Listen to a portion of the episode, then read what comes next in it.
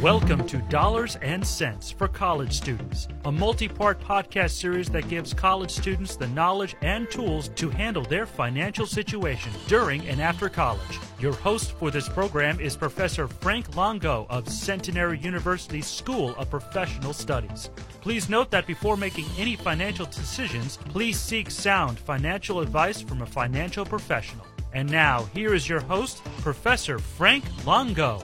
Hello, and welcome to Dollars and Cents for College Students. Thank you for joining us. People are asking many questions about the economy. They are concerned about inflation, interest rates, possible recession, and the impact of the Russian invasion. Let's address each of these. First, inflation. When will it stop going up? Some economists expect it to continue rising, while some think it is nearing a peak.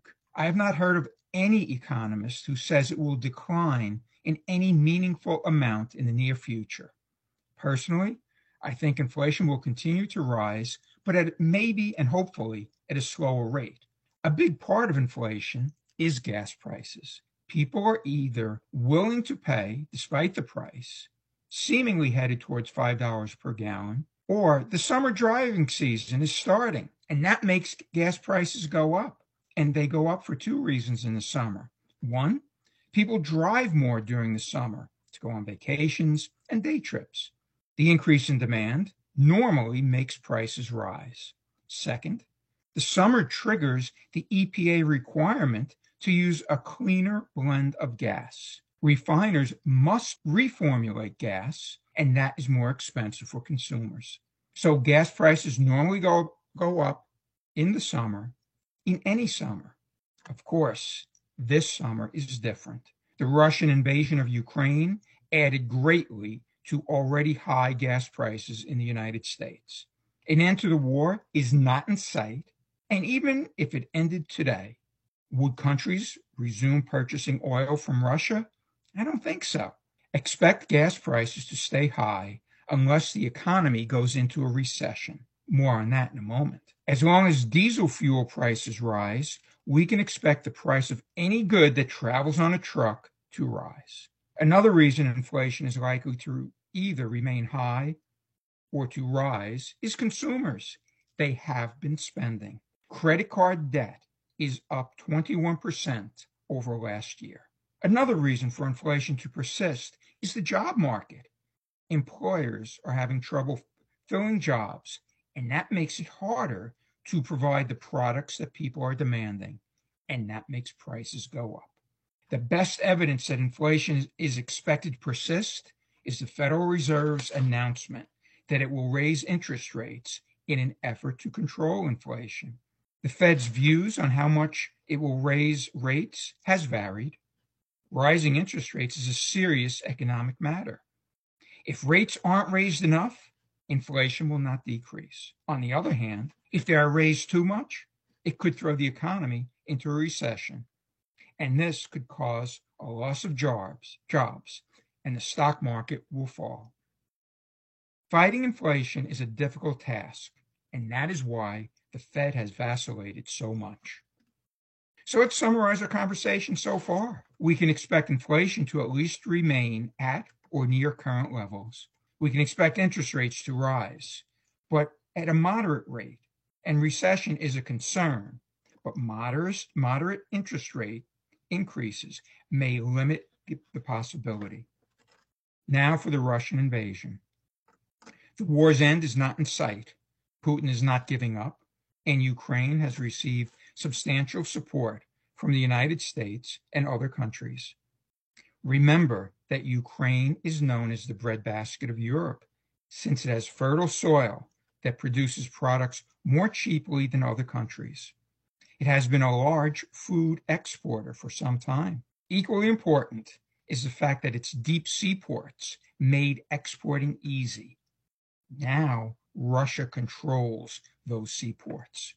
Clearly, this is a problem for the worldwide food supply. Some experts are pre- predicting significant food shortages as a result of Russia's actions. So, inflation, interest rates, possible recession, and the Russian invasion have created significant concerns. What should a saver and investor do? We have said for some time credit card debt should be reduced as much as possible, and emergency funds should be maintained. But where? I suggest considering opening an account with Alliant Credit Union. Alliant is spelled A L I A N T. Alliant Credit Union. Go to myalliant.com and search for its Opportunity Savings Fund. This credit union offers savings accounts that are federally insured and it pays interest rates that are competitive with other banks. If you deposit $100 per month for 12 months, that's $1,200 in a year, it will pay you interest of 0.6% per year and will give you a bonus payment of $100. Based on current bank rates, you would have to save more than $18,000 in a savings account for a year to earn this bonus interest. With Alliant, it only takes $1,200 to earn the same amount. This account is good for an emergency fund because it is liquid. You can withdraw money at any time from this online account. After considering opportunity savings and the opportunity savings fund, consider investing in I bonds, which we've spoken about. I bonds are issued by the US government. They pay interest currently at an annual rate of 9.62%, and they pay that until November. Then the rate will be reset based on the inflation rate at the time. I bonds can be purchased online and only online without fees at treasurydirect.gov.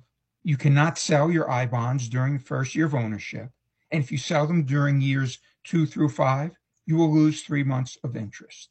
After five years, the money can be withdrawn at any time. Both the Opportunity Savings Fund and I bonds are worth considering, especially if you do both. They combine a high rate on an illiquid account with a lower rate on a liquid account. It gives you a good balance. Now for stock. I suggest being very cautious about purchasing stock. But if you do, do it in small amounts. There are opportunities in stock, but the market is volatile and you can expect it to remain volatile. There are two companies we haven't previously discussed, but they are worth considering, especially in light of the Russian invasion experts are calling natural gas and agricultural products strategic assets. They're strategic because they are necessary for survival. Natural gas for heating and cooling purposes, and obviously food to eat. The companies we're about to name are providers of energy and food. Both are in high demand in Europe due to the war. Previously, Russia was a substantial food provider, as was Ukraine. Both are not producing as in the past. Accordingly, food supplies are becoming growingly troublesome. That makes Archer Daniels Midland, symbol ADM, a critical supplier. It is, according to investment firm Charles Schwab, one of the world's biggest agricultural origination and processing companies. It offers sustainable human and animal nutrition. It is engaged in developing sustainable solutions in agriculture, energy, and bio based alternatives to materials and fuels produced from petroleum products. ADM's website says look in your refrigerator, and you are likely to find ingredients and innovations made by ADM. The company is likely to be a part of the solution to the p- potential food shortages. In its most recent quarter, it was the most profitable it ever was, and it expects increasing future earnings. Its beta is 0.75, so it is 25% less risky or less volatile than the market, and its dividend yield is just below 2%. ADM sells for about $88 per share buying a small number of shares periodically may be a wise investment. Natural gas is especially strategic to the European Union's reliance on Russia, due to its reliance on Russia to provide it. Europe was getting 30% of its energy needs from Russia. The EU is phasing out Russian gas purchases and has turned to the United States for energy. Important to note liquid natural gas, also called LNG. There, these prices before the war were at record levels in Europe. Add to the mix the fact that neither Europe nor the United States are capable of making an immediate switch away from fossil fuels. Natural gas is a fossil fuel, but it is the cleanest in terms of securing it and using it. We have said before that natural gas is the bridge to sustainable energy. You will not get to sustainable energy without crossing this bridge. So, what companies will be part of the, the bridge? We have previously discussed Occidental Petroleum, and we discussed it at length. It is still certainly worthy of investment consideration. Let's add another company to our list ONEOK Corporation. That's spelled O N E O K. Its symbol is OKE. According to ONEOK's website, it is a leading midstream service provider and owns one of the nation's premier natural gas liquid systems. And it connects LNG from the Rocky Mountains, the Midcontinent, and Permian regions with key market centers. It has an extensive network of natural gas gathering, processing, storage, and transportation assets. These assets are critical to the export of LNG to Europe. Due to the new European needs and the current U.S. needs, ONEOK is well positioned to gather natural gas and transport it to export centers. This company is likely a part of the European and U.S. energy solution. Russia created an opportunity, and ONEOK can cash in on it.